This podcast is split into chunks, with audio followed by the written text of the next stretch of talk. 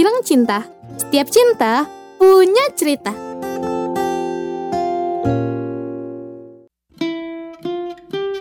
Ultima Friends balik lagi nih di podcast kesayangan lo tentunya di Bilcin.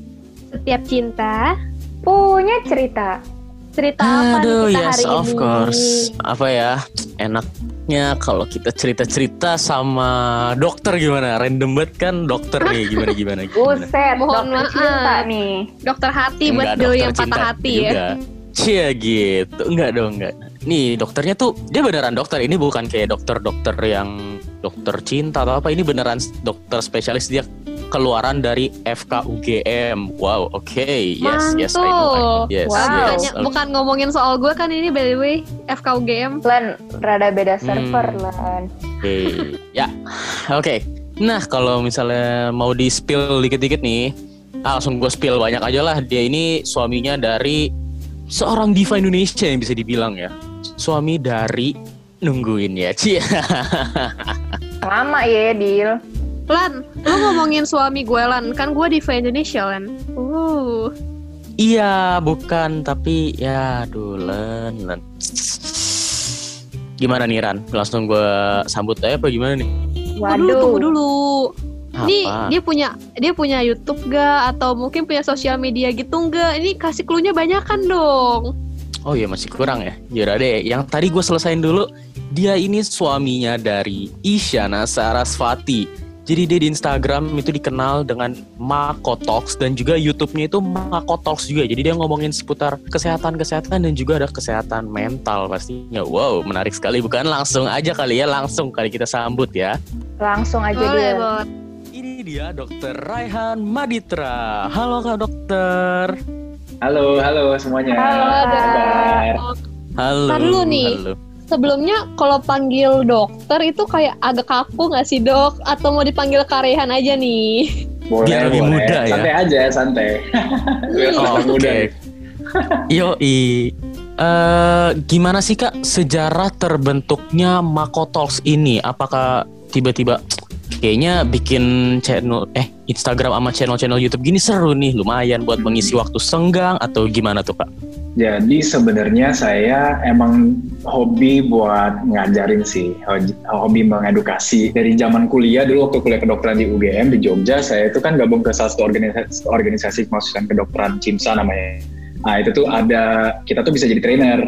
Jadi ikut pelatihan untuk menjadi trainer dan kita ngisi-ngisi training-training di mana pun gitu, di universitas lain. Jadi emang itu saya ngumpulin banyak tuh jam terbang dari ngisi-ngisi training dan emang passion banget sih, hobi banget. Akhirnya baru kepikiran setelah selesai internship dokter kemarin, ah kayaknya ini waktu yang tepat mumpung lagi nggak ada kerjaan juga kan, lagi nunggu mau persiapan spesialis, ah udah bikin aja deh platform edukasi kayak gini, kayak seru juga gitu. Wow, berarti emang mulai dari kesukaan dulu ya, Kak. Tapi nih, Kak, boleh nggak nih, Kak, diceritain gimana pas awal-awal kuliah kedokteran? Kayak keluh kesah gitu kan. Biasa aku kan denger kalau misalnya kuliah kedokteran tuh, aduh prosesnya tuh panjang banget, lama banget, makan waktu banget. Gimana, Kak? Boleh diceritain nggak, Kak, kenapa akhirnya milih untuk kuliah kedokteran? Jadi eh, memutuskan untuk kuliah kedokteran itu pertama eh, beda sama teman-teman saya mungkin dari cita-cita dari SD dari kecil saya mau jadi dokter, jadi dokter. Saya tuh baru memutuskan kelas 3 SMA semester terakhir. Jadi pas kita harus mikir ini mau kuliah di mana, mau jadi mana, saya tuh tadi nggak tahu mau kuliah di mana. Akhir akhirnya karena dibantu juga sama orang tua untuk mencari, saya memutuskan oh eh, punya ketertarikan besar terkait otak manusia dan pikiran manusia. Jadi terkait kesehatan mental juga dan, dan neuroscience juga akhirnya uh, pilihan saya saat itu mungkin ambil dari jalur psikologi ataupun jalur kedokteran. Sebenarnya sih saya pengen S1 langsung ambil neuroscience tapi saya cari-cari mungkin nggak ada program yang tepat saat itu ya di Indonesia. Uh, akhirnya saya memutuskan untuk ambil di jalur kedokteran biar bisa memahami tubuh manusia secara keseluruhan, fisiologi manusia secara keseluruhan dan berbagai macam penyakit-penyakit juga gitu. Dan keterkaitannya sama uh, pikiran manusia. Akhirnya ya itu alasan saya memutus untuk uh, kuliah kedokteran. Dan emang berat dan lama juga, cuman ya yang penting harus konsisten. Ini tip-tips saya juga sih buat yang dengerin kalau yang lagi kuliah kedokteran, konsisten aja gitu. Jalanin terus dan kuliah apa pun sih sebenarnya kalau kalian ngerasa itu susah, udah mulai jenuh, jalin aja terus. Pokoknya perlu ada support system yang kuat dari teman-teman, dari keluarga itu sih. Wow, bener banget sih. Emang lingkungan itu berpengaruh ya buat kayak menyemangati juga Yes. biar kita ikutan belajar gitu ya, Kak. Tapi Kak berarti awal mulanya Kak dengan atau tertarik dengan kesehatan mental tuh kenapa sih Kak? Mulai Hmm, dari mana gitu? Apa ya? Sebenarnya sih kalau diingat-ingat dari zaman SD, eh, saya tuh sering nontonin seri-series atau kayak film dokumenter terkait eh, psikopat, kayak psikopat atau kayak ke- kejahatan atau kriminal atau yang sesuatu yang aneh lah, misalkan em, misalkan dulu nonton BBC terus ada kayak dokumenter tentang otak manusia neuroscience terus keanehan-keanehannya lah berbagai macam sindrom dan fenomena yang menarik gitu yang bisa terjadi. Dan juga ya itu sih sebenarnya yang saya ingat eh, penasaran banget gitu kok bisa ya manusia tuh bisa seperti ini gitu. Kita semua beda-beda dan ada beberapa yang unik gitu. Itu sih sebenarnya pertama kali. Wow, aduh, aku yang dengernya kayak, waduh ini kayak motivasinya deep juga ya, berarti emang udah tertarik dengan otak manusia dari dulu. Tapi nih, tadi kan mau balik lagi nih ke Makotox ya. Pas aku lihat-lihat tuh banyak banget konten yang emang relate sama kita, kayak misalnya kenapa kita sulit tidur ya, kalau nggak salah ada salah satu konten seperti itu. Nah, aku mau Hmm, nanya iya, deh iya, kak, ya Kak Rehan itu biasa kontennya tuh berasal dari mana sih sumbernya? Dari pengalaman kah? Atau mungkin dari curhatan-curhatan temen kah? Atau gimana tuh kak?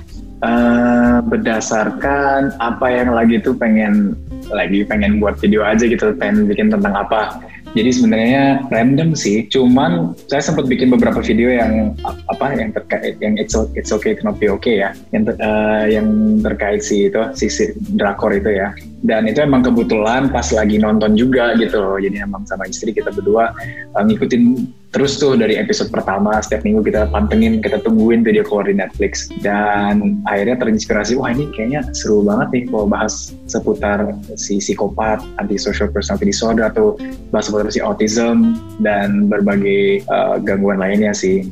Jadi akhirnya ya udah memutuskan ah akhirnya bikin aja gitu. Jadi emang ya random aja sih nggak ada apa pun yang lagi muncul aja yang lagi ada inspirasi apa ya udah bikin gitu Aduh, ini benar kata SpongeBob ya berarti imajinasi muncul dari mana aja gitu.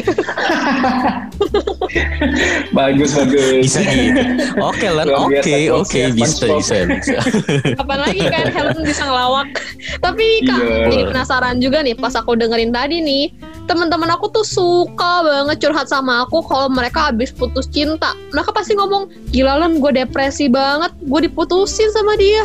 Gitu loh Kak. Terus aku jadi bingung gitu. Emangnya benerkah mereka depresi? Soalnya besoknya tuh mereka kayak masih happy-happy aja, masih seneng-seneng aja. Kita masih ke kafe-kafe nongki bareng gitu Kak, ketawa-ketawa aja. Jadi sebenarnya apa sih Kak perbedaan depresi, sedih, sama stres gitu. Mungkin boleh dibagi ke Ultima Friends ya. nih, siapa Jadi, tahu ada oke. juga relate. Oke, Ult- uh, panggilannya apa nih?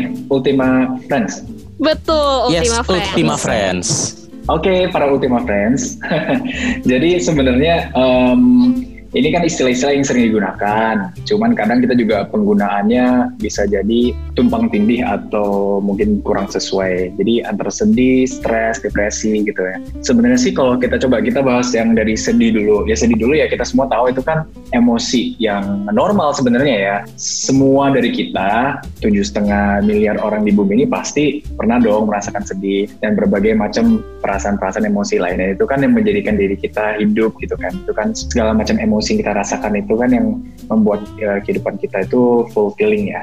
Jadi kan ibaratnya kalau roller coaster dia naik terus naik terus atau dia gini jalannya tuh datar terus itu kan kurang seru. Biasanya kan roller coaster itu ada naik turunnya muter-muter segala macam tapi akhirnya kan mencapai titik akhir dan itu sih yang bagian menariknya. Dan dari kesedihan itu sebenarnya kita bisa belajar banyak juga. Jadi jangan anggap si perasaan sedih ini tuh sebagai perasaan yang ah negatif negatif pokoknya aduh jelek banget. Padahal tuh ini sesuatu yang bisa uh, banyak kita bisa pelajari dari perasaan sedih. Nah, tapi kalau kita bicara depresi ya kan? Depresi ini sebenarnya uh, kita harus bedakan antara depresi dan clinical depression ya. Karena kalau misalkan depresi itu mungkin perasaan yang bisa muncul ya misalkan berupa kesedihan yang lebih berat ya intensitasnya ya yang rasa itu kita hilang mood, hilang minat mau ngapa-ngapain, bisa jadi nafsu makan kita berkurang, uh, gangguan tidur atau insomnia, atau bisa jadi kita ada pikiran-pikiran negatif terus dan berbagai macam uh, simptom lainnya. Sebenarnya depresi ini bisa muncul kalau terjadi suatu kejadian besar seperti ada uh, keluarga meninggal atau ada musibah-musibah besar lainnya gitu kan dipecat, di PHK atau putus. Misalkan gitu kan ya perasaan depresi ini sehingga kita kayak seolah-olah hilang hilang harapan. Tapi harus dibedakan dengan clinical depression itu udah ranah medisnya yang harus didiag cuma bisa didiagnosis oleh psikiater dokter uh, dokter jiwa ya. Dan itu pasti akan banyak simptom-simptom lainnya yang akan digali gitu kan ya. Durasi waktunya biasanya lebih dari dua minggu. Dan oleh dokter jiwa ini juga pasti akan tanya seputar kehidupannya juga, uh, kehidupan pekerjaannya, kehidupan pribadinya, riwayat penyakitnya, dan macam-macam yang ditanyain. Jadi uh, untuk teman-teman hati-hati kalau misalkan menggunakan istilah depression, apalagi kita bicara clinical depression, depression itu harus didiagnosis ya oleh tenaga kesehatan profesional gitu. Tapi kalau perasaan depresi, perasaan seperti yang sedih tapi lebih intens gitu kan ya itu pasti masing-masing dari kita mungkin pernah mengalaminya gitu. Saya pun pernah mengalaminya dong.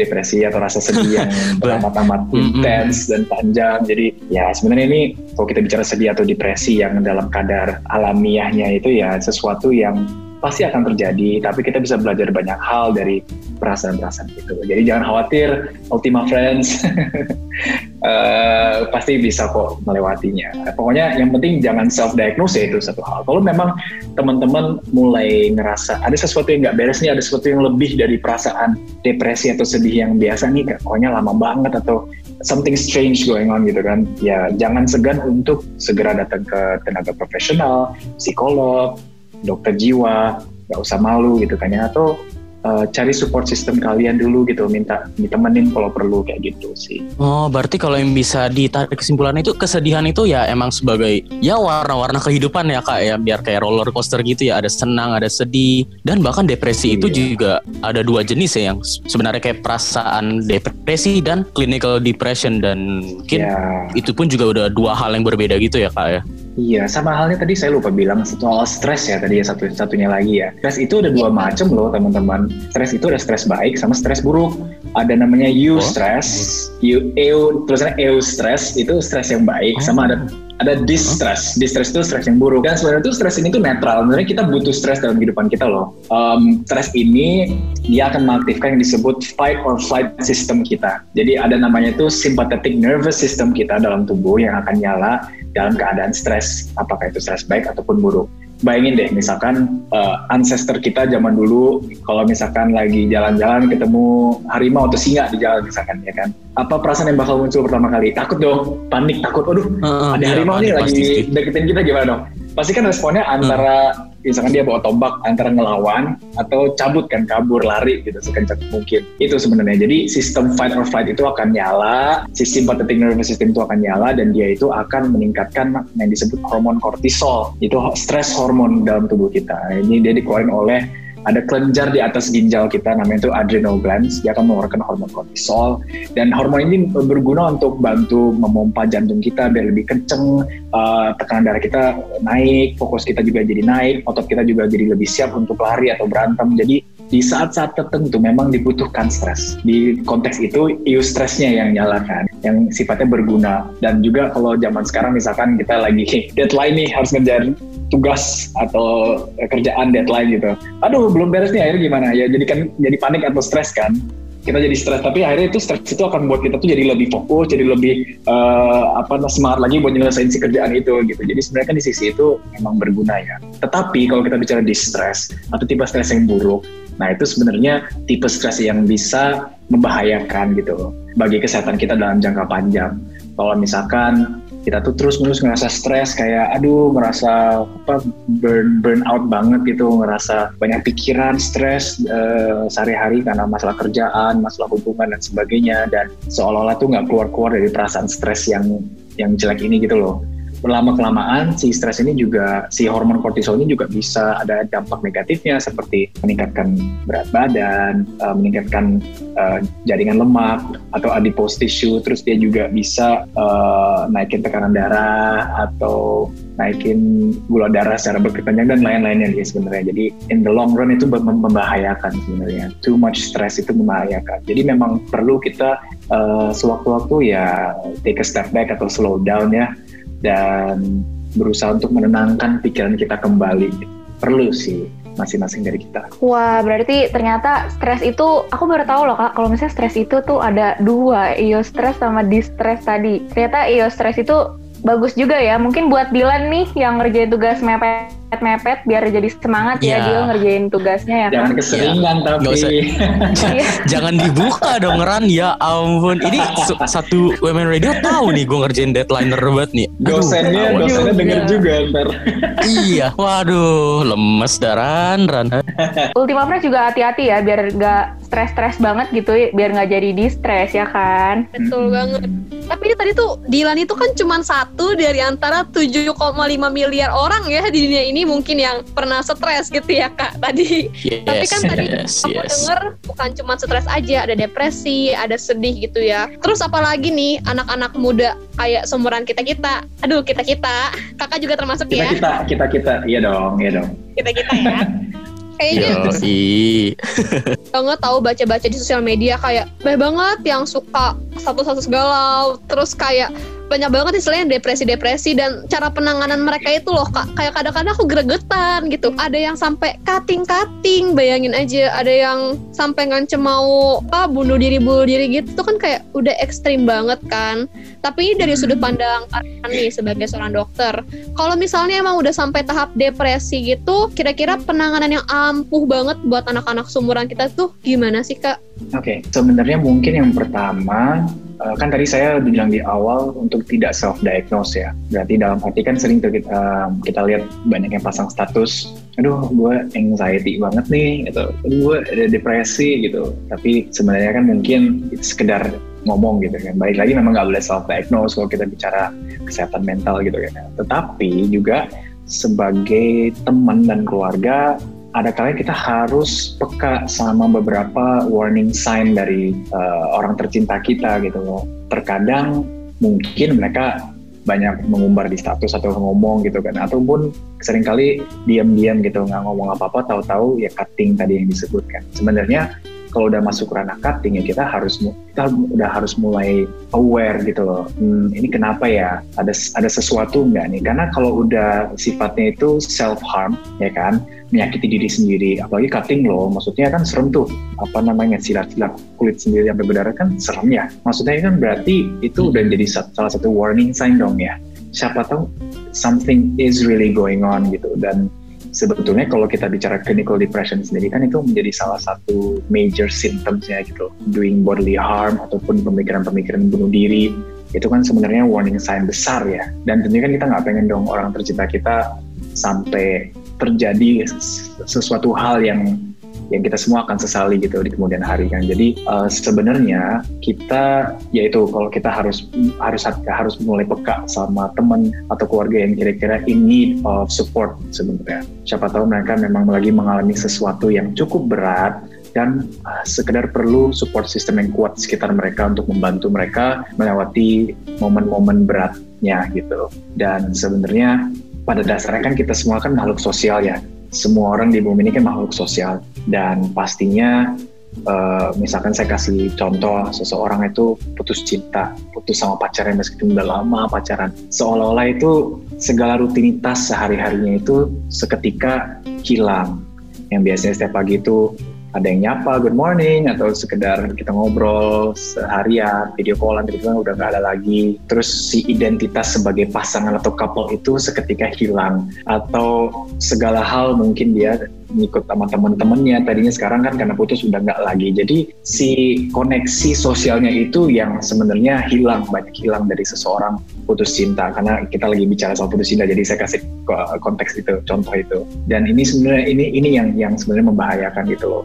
Seseorang yang apalagi kalau secara secara drastis hilang uh, social life-nya gitu kan ya koneksi dengan orang lainnya itu jadi seolah mereka tuh jadi sendirian jadi alone gitu itu bisa menimbulkan berbagai macam uh, yaitu perasaan stres atau kesedihan yang berkepanjangan sampai berujung pada depresi itu sih sebenarnya. Jadi makanya support system itu penting banget untuk mengingatkan si penderitanya itu bahwa you are not alone gitu kan. Kamu punya orang yang mencintai kamu dan kamu pasti bisa melewati itu kok gitu.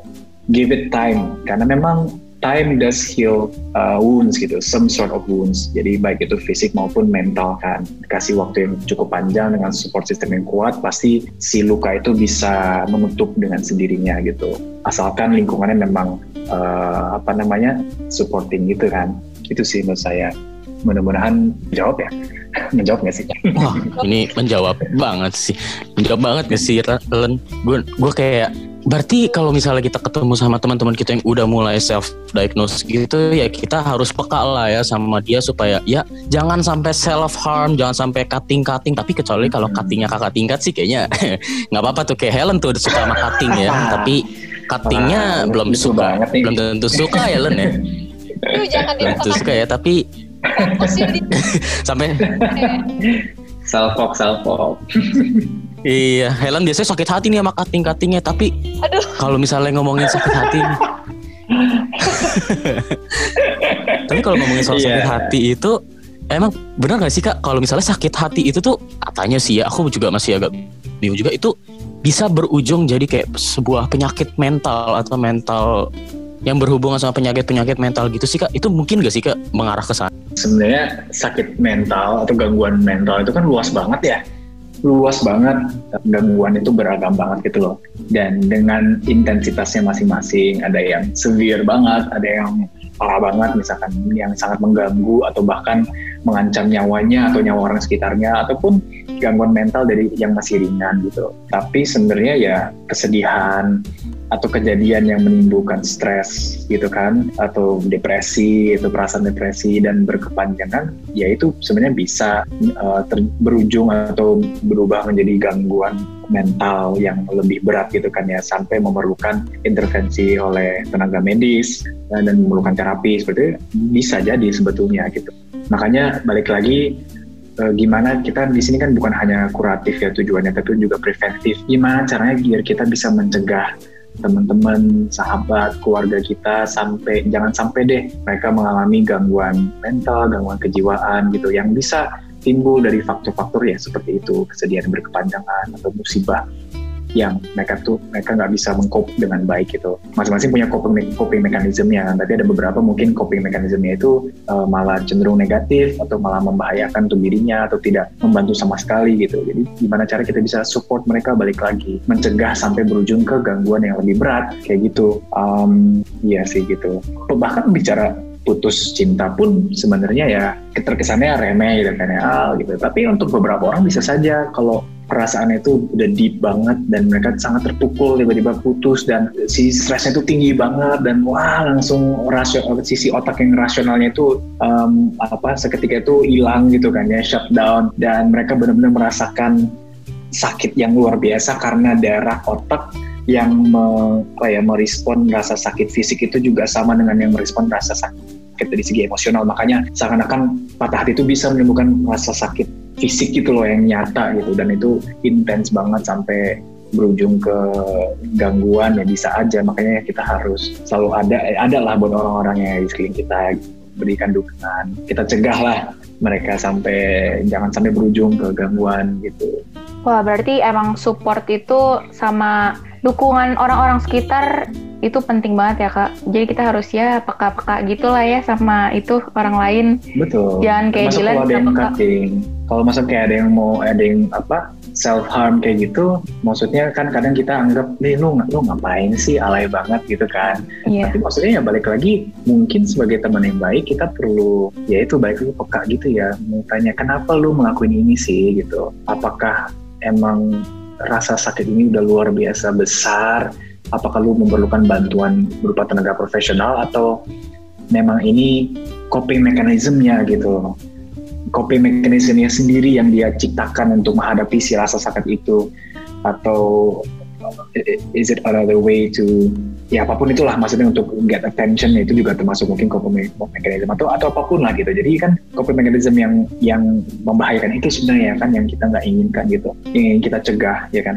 Karena balik lagi everyone's different gitu kan. Masing-masing punya cara sendiri untuk cope untuk merespon terhadap suatu kejadian kayak gitu tapi ada satu hal yang menarik nih teman-teman Ultima Friends saya sering ngomong kalau kita kan nggak mungkin bisa merubah segala hal di sekeliling kita di kehidupan kita ya kan? Kita pertama nggak bisa milih kita lahir orang tua kita siapa jenis kelamin kita apa sos, status sosioekonomi kita apa nasib kita seperti apa kan kita nggak bisa nentuin ya kan? Kita nggak bisa merubah orang di sekeliling kita ada yang nyebelin lah ada yang jengkelin kita nggak bisa merubah mereka gitu kan? Meskipun kita berusaha untuk menginfluence mereka belum tentu akan berhasil kan? Tapi ada satu hal yang bisa kita rubah adalah dari diri kita sendiri dong. Cara kita merespon terhadap stimulus eksternal itu ya kan? Seseorang yang tadinya mungkin merespon dengan amarah dengan kesedihan tapi dia bisa merubahnya menjadi respon yang lain gitu. Oke okay, gue dapat musibah gue dapat kejadian yang gak gue inginkan. Kira-kira gimana cara gue menangkapinya? Apakah gue bisa merubah ini menjadi uh, motivasi apakah gue bisa merubah ini menjadi sesuatu yang positif yang kira-kira bisa membangun gue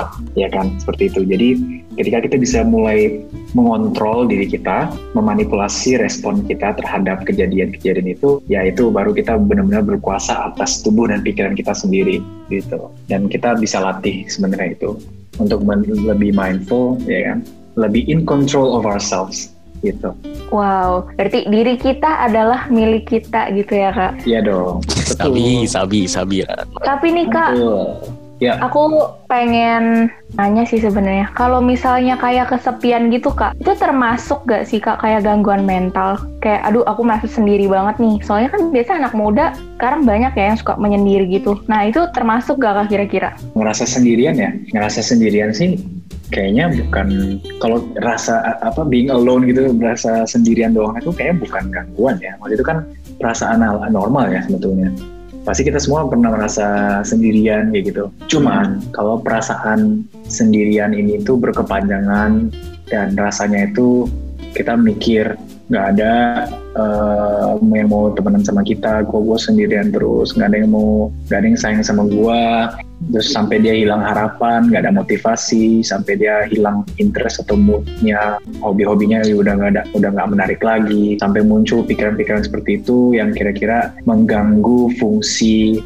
kehidupannya termasuk fungsi sekolahnya, fungsi pekerjaannya, hubungannya dengan orang-orang tercintanya. Kalau sampai mengganggu semua aspek-aspek itu ya ya itu sesuatu yang memang perlu ditangani gitu yang yang mungkin bisa termasuk salah satu gangguan kalau dari sisi mental ya kan? Untuk namanya atau diagnosis pastinya kan macam-macam ya. Ada ratusan mungkin bahkan dan ribuan ya diagnosis mental yang ada gitu. Berbagai macam. Jadi emang itu tugas dari tenaga, tenaga profesional untuk mendiagnose dan memberikan uh, strategi terapi yang paling tepat ya kan? Perlu terapi seperti apa? Atau apakah perlu obat? Atau perlu terapi? Atau kombinasi? Itu kan tadi tugas dari dokternya seperti itu. Tapi ya itu sih sebenarnya. Being alone itu sebenarnya adalah perasaan. Tapi kalau perasaan itu menjadi lebih intens luar biasa sampai mengganggu kehidupan kita ya kan? Itu baru harus hati-hati. Baru harus mulai lebih peka gitu. Berarti wajar ya kalau misalnya kita emang suka sendiri. Tuhlan, jangan sering-sering nge apa namanya ngebully Ranita iya. kalau kan. Parah banget sama si Dilan. Iya, akan dikurangi, akan dikurangi. Enggak separah itu kok. Gue nggak separah itu, nggak separah itu. Aduh, Tapi kan banget. kalau aku suka kayak rada bingung itu kalau misalnya kadang ada misalnya nih temanku tuh kayak misalnya habis kayak lagi sakit hati nih. Terus kayak dia suka bilang, aduh dada gue sesek nih, dada gue sesek. Itu sebenarnya emang sebenarnya dadanya yang sesek atau sugesti dia yang merasakan bahwa dada lu rasanya sesek banget nih, dada lu rasanya sesek atau gimana tuh? Iya, se seperti itu sih. Um, tadi kan juga saya sempat bilang ada daerah otak itu ini kalau nggak salah tapi ya tapi saya baca referensi nama itu anterior cingulate cortex. Uh, itu daerah otak hmm, di tengah bagian depan lah. Mungkin dia dekat dengan ekor dari emosi kita sebenarnya daerah itu nyala ketika kita merasakan physical pain, tapi juga nyala ketika merasakan emotional pain. Nah ini sebenarnya mungkin perlu dipelajari lebih lanjut, tapi mungkin ada keterkaitan atau hubungan atau koneksi antara emotional dan physical pain itu. Jadi seseorang yang mengalami kejadian atau musibah yang besar gitu kan ya, yang sampai meninggalkan luka besar atau bikin stres atau sedih banget itu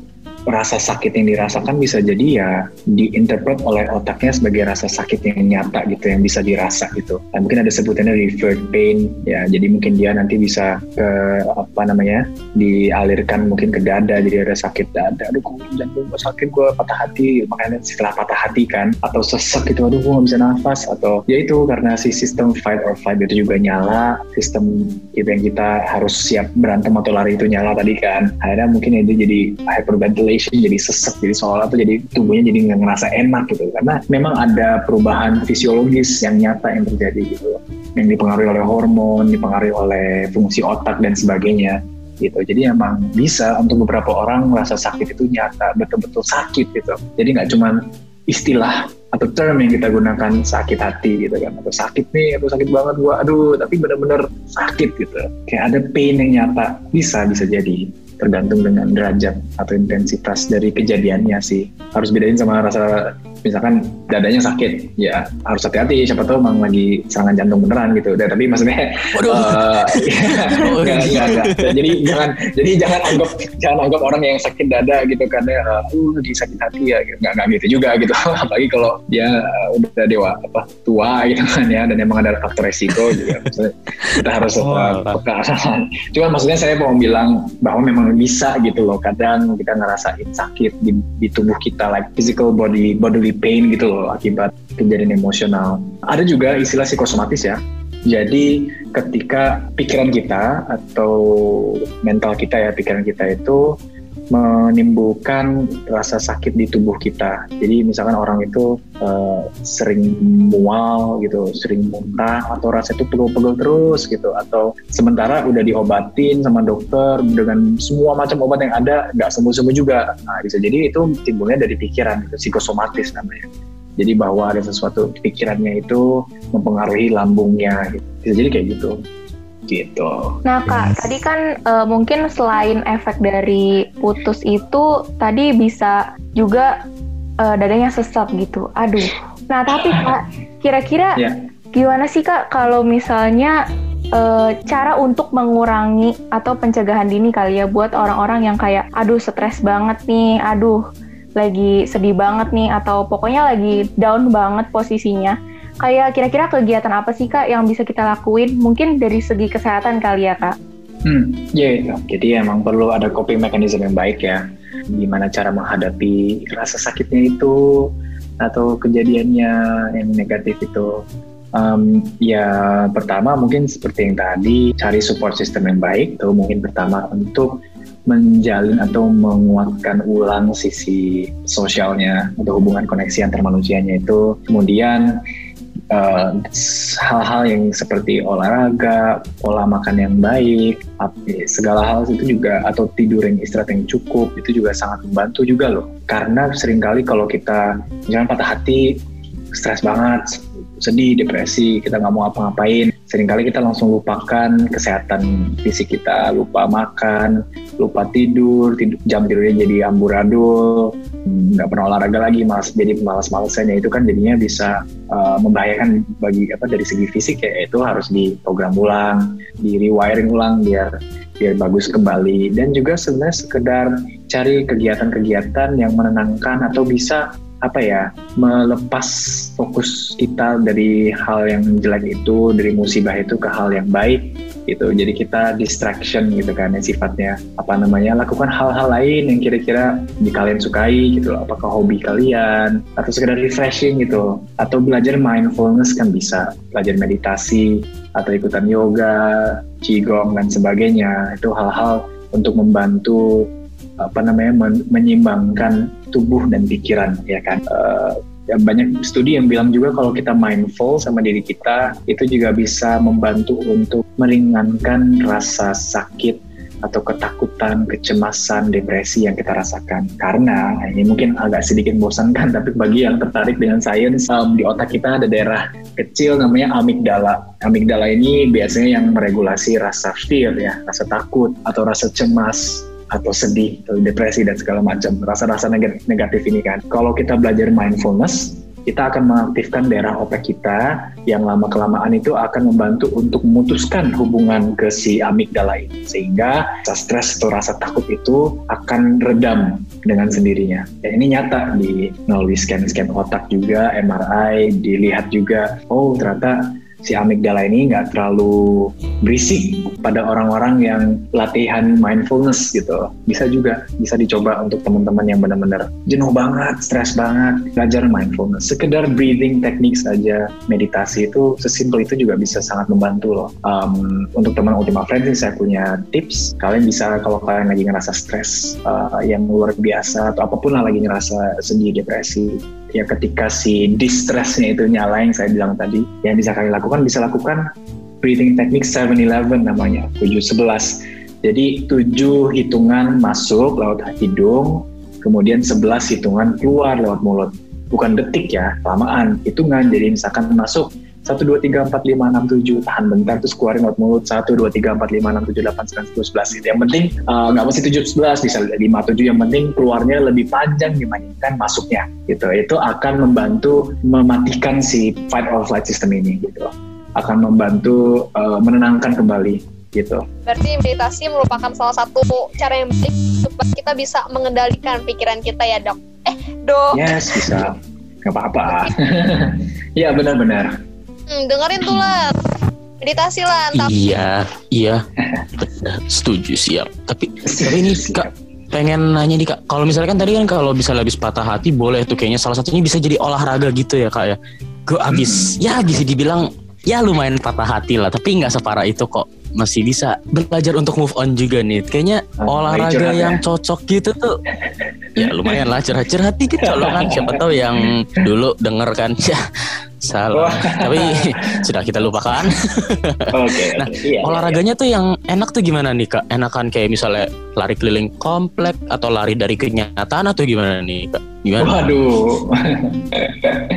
Lari dari lari dari memori. Oke. Okay. um, bis sebenarnya tipe olahraga itu sih balik lagi ke masing-masing. Pada dasarnya karena kan di sini mungkin bicara kesehatan mental ya.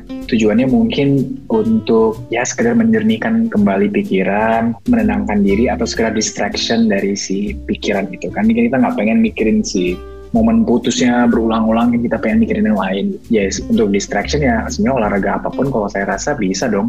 Kan kita nggak bicara untuk menguatkan tubuh ya atau uh, tujuan fisiknya ini kan untuk kesehatan mental. Jadi kalau memang yang kalian nyaman aja, kalau memang nyaman jogging biasanya yang pernah kalian lakukan, kalian suka ya do it gitu. Kalau kalian hobinya main bowling gitu kan atau main golf atau uh, tenis atau apa pun yang kalian sukai lakukan aja. Dan kalau mau olahraganya sifatnya sports mungkin yang ada lawannya kayak gitu yang bareng orang lain mungkin itu juga bisa lebih membantu ya. Karena ada si uh, hubungan antar manusia itu yang mungkin bisa membantu untuk meringankan si rasa sakitnya rasa sakit hatinya itu yang tadi gitu. Jadi sebagai distraction juga bagus lah kalau kalian olahraga bareng teman-teman kalian gitu kan ya. Bisa ngobrol bisa apa pun ya. Akhirnya kan pikiran kalian jadinya uh, ke hal yang lain. Jadi nggak fokus ke kejadian itu terus kejadian putusnya terus si si doi terus lah si sosok itu terus. Gitu kan nggak ya kan? Nah terakhir kali ya kak. Mungkin dari aku nih aku nanya terus memang bawel. Mohon maaf kak. tapi terakhir nih kak. Kan tadi kakak bilang kita harus jadi support system buat orang-orang di sekitar kita. Tapi nih kak kalau misalnya nih kak ada temen kita yang aduh amit-amit banget ini Maya tapi udah tanda-tanda gangguan mental. Waduh kira-kira ada hal lain gak kak yang bisa kita lakuin selain mensupport dia? Ya, jadi um, ya itu tadi kita harus peka sama orang yang sekeliling kita, orang tercinta. Kalau kita rasa ada sesuatu yang bermasalah, kalau kita melihat dari perilakunya ada yang berbeda, maksudnya dan, dan itu cenderung negatif, apalagi kalau membahayakan dirinya ataupun orang sekitar, saatnya dia fungsi kehidupan atau pekerjaan atau kuliahnya itu terbengkalai atau hubungan dengan orang keluarganya juga terbengkalai, terganggu gitu, ya itu menjadi warning sign sendiri kan. Kita bisa ya mendekati mereka sekedar untuk menjadi pendengar yang baik kalau memang mereka perlu bercerita gitu untuk mendengarkannya dulu. Jangan cepat-cepat untuk memberikan masukan dari diri kita karena bisa jadi masukan itu belum tentu tepat bagi kebutuhan mereka. Lebih bagusnya lagi kita mendengarkan dulu gitu. kalau memang mereka mau ngom- ngomong ya kalau mereka ada sesuatu yang ingin mereka ceritakan mereka keluarkan itu kita dengarkan aja dulu. Baru habis itu kita tanyakan uh, perlu input dari saya atau enggak gitu. Dan kalau memang dia mengiyakan baru mungkin kita boleh sharing pendapat kita tapi kalau memang gangguannya kira-kira sudah terlalu overwhelming sampai dirasa perlu bantuan dari segi profesional ya jangan takut untuk segera datang ke tenaga profesional apakah itu psikolog atau dokter jiwa. Karena jangan apa ya mungkin memang ada stigma ya bagi kalau kita bicara dokter jiwa ada stigma gitu. Kan gue nggak gila ngapain lu bawa gue ke dokter dokter jiwa gitu. Tapi ya itu harus kita bersama-sama mendobrak stigma ini karena yang saya bilang tadi gangguan mental kan luas banget. Bukan cuma kegilaan doang bukan cuma schizophren doang gitu. Orang orang yang jalan-jalan di yang telanjang di jalanan nggak nggak cuma itu doang gitu. Tapi kan dokter jiwa menangani berbagai macam kasus lainnya gitu loh. Dan ya itu seharusnya kita nggak ada stigma itu sih sebenarnya. Apa apa bawa aja anjurkan mereka untuk datang kalau perlu ditemenin ya temenin aja gitu. Jadi support system mereka saat itu itu sih. Jadi jangan segan jangan takut untuk ambil langkah pertama lah untuk uh, itu untuk datang ke profesional ya kan gitu. Itu bisa jadi menjadi sesuatu hal yang life changing untuk beberapa orang. Mereka mendapatkan banyak insight baru banyak perspektif baru gitu tentang kehidupannya ya kan? Jadi gitu jangan jangan jangan takut. Jangan juga terlalu ambisius untuk menanganinya sendiri gitu. Apalagi kalau nggak bukan latar belakang tenaga apa uh, latar belakang kesehatan mental kayak gitu kan. Ya, itu kan bisa jadi mungkin input kita bisa jadi kurang tepat untuk mereka ya. Jadi jangan takut untuk datang ke tenaga profesional ya teman-teman. Bersama-sama kita hilangkan stigma bahwa ke dokter jiwa itu cuma buat orang gila nggak kayak gitu. Sekarang kan 2020 udah udah udah, udah beda. Harus lebih uh, aware harus lebih peka dan open minded gitu Wah, berarti stigma dokter jiwa menyeramkan itu harus dihilangkan ya, Kak. Bener ya? Dengan iya Ultima Friends. Iya. Kak, tadi aku udah ngomong terakhir, tapi kayaknya aku mau terakhir lagi nih kayaknya. Oh iya iya iya, iya. oke oke. Bisa Biasa, Kak. Iya, Gak apa-apa, ya, biasa iya, iya. Kak. Kalau di akhir podcast Bilcin itu biasa kita suka berbagi quotes. Asik. Oke, oke, Nah, Kak, oke. boleh nggak sih Kak kasih quotes gitu mungkin dari segi kesehatan kali ya? Terutama nih buat Hmm. anak muda kayak ya teman-teman sebaya kita gitulah ya Kak. Kalau sebenarnya tuh kadang patah hati nggak bisa sekedar dia udahin gitu Kak. Biar kayak nggak berujung jadi mengganggu kesehatan mental. Wah, boleh Kak silakan Kak quotes-nya. Oke, sebenarnya quote saya cukup simpel. Saya dapat dari guru saya. Sebenarnya salah satu staf pengajar di RSCM, Dr. Christian Sister. Dulu saya sempat magang sama beliau. Beliau uh, menyebut bahwa tidak ada kesehatan tanpa kesehatan mental. Nah, saya suka banget tuh sama itu. Karena ini berarti kan kesehatan itu kita bicara keseluruhan, bukan hanya fisik aja dan mungkin sering dilupakan dari aspek mentalnya. Jadi jangan lupa kalau kalian jaga fisik kalian apa apa itu dengan uh, pola makan bagus, olahraga, jangan lupa juga buat jaga kesehatan mental kalian juga gitu dengan cara-cara yang barusan kita bahas tadi. Uh, peliharalah kesehatan mental kalian gitu. Sama seperti kalian pelihara kesehatan fisik kalian gitu. Dan jangan khawatir kalau misalkan kalian sedang mengalami momen-momen yang berat dalam kehidupan kalian, apakah itu putus cinta atau yang lainnya, yang seakan-akan tuh, aduh, stressful banget, kalian seakan-akan nggak bisa keluar dari kegelapan itu. Percayalah, pasti ada cahaya di ujung terowongan, kalian pasti bisa melewatinya, Uh, balik lagi ke support system kalian. Percayalah bahwa seiring dengan waktu waktu bisa menyembuhkan segala macam luka. Dan tetap stay positif jangan menyerah. Dan itu sih kalau saya rasa. Keep moving keep keep moving forward. Itu sih. Keep moving forward. Dan pokoknya semangat terus apalagi masa-masa Wah. pandemi sekarang ini semangat terus Hmm, pokoknya jangan give up yuk jangan give up Yo, i- yo, i- Ultima Friends tuh dengar kata Kak Raihan nih ya. Berarti kita tuh harus kayak peliharalah kesehatan mental kalian tuh kayak melihara fisik kalian lah. Jadi kayak kalau sering ke Yes. gym ya walaupun badan berotot, mentalnya juga Iya harus dong. berotot ya Kak ya. Gila. oh, iya dong iya dong Yo, Nah, kayaknya tapi sayangnya nih hmm, podcastnya udah harus ditutup nih kak. Dan mungkin kalau Ultima Friends pengen banget nih mungkin konsultasi sama Dokter Raihan nih ya. Eh, boleh kasih tahu Instagramnya, YouTube-nya nih kak, atau mungkin jajan Kak Rehan punya TikTok nih, boleh langsung disampaikan aja sih Kak di sini. Waduh, belum belum belum. Oke. Sebenarnya kalau kalau konsultasi saya sa- untuk saat ini belum buka. Nanti mungkin kalau saya buka konsultasi saya akan umumkan. Jadi mungkin mohon maaf kalau ada yang DM ke Instagram sifatnya konsultasi mungkin mungkin saya tidak akan menjawab secepat itu ya. Lebih baik kalau mau konsultasi tetap ke profesional secara langsung ya.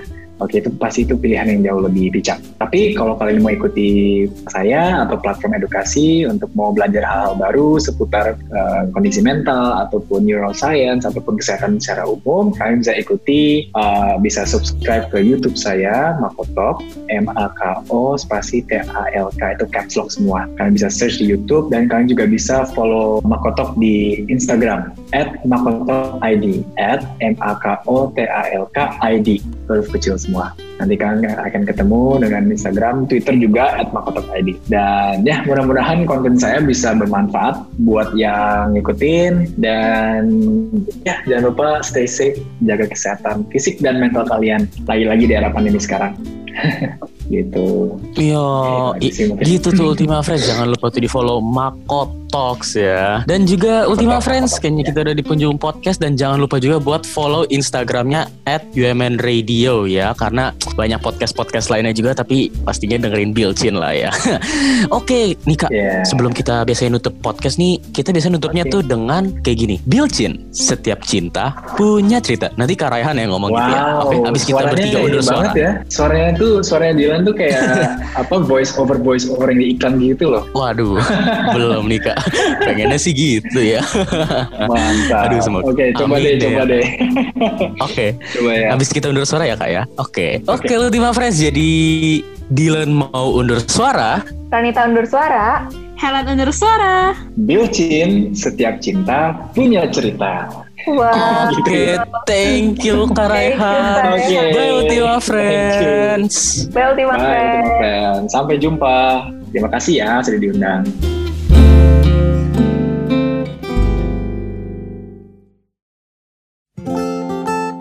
Cinta. Setiap cinta punya cerita.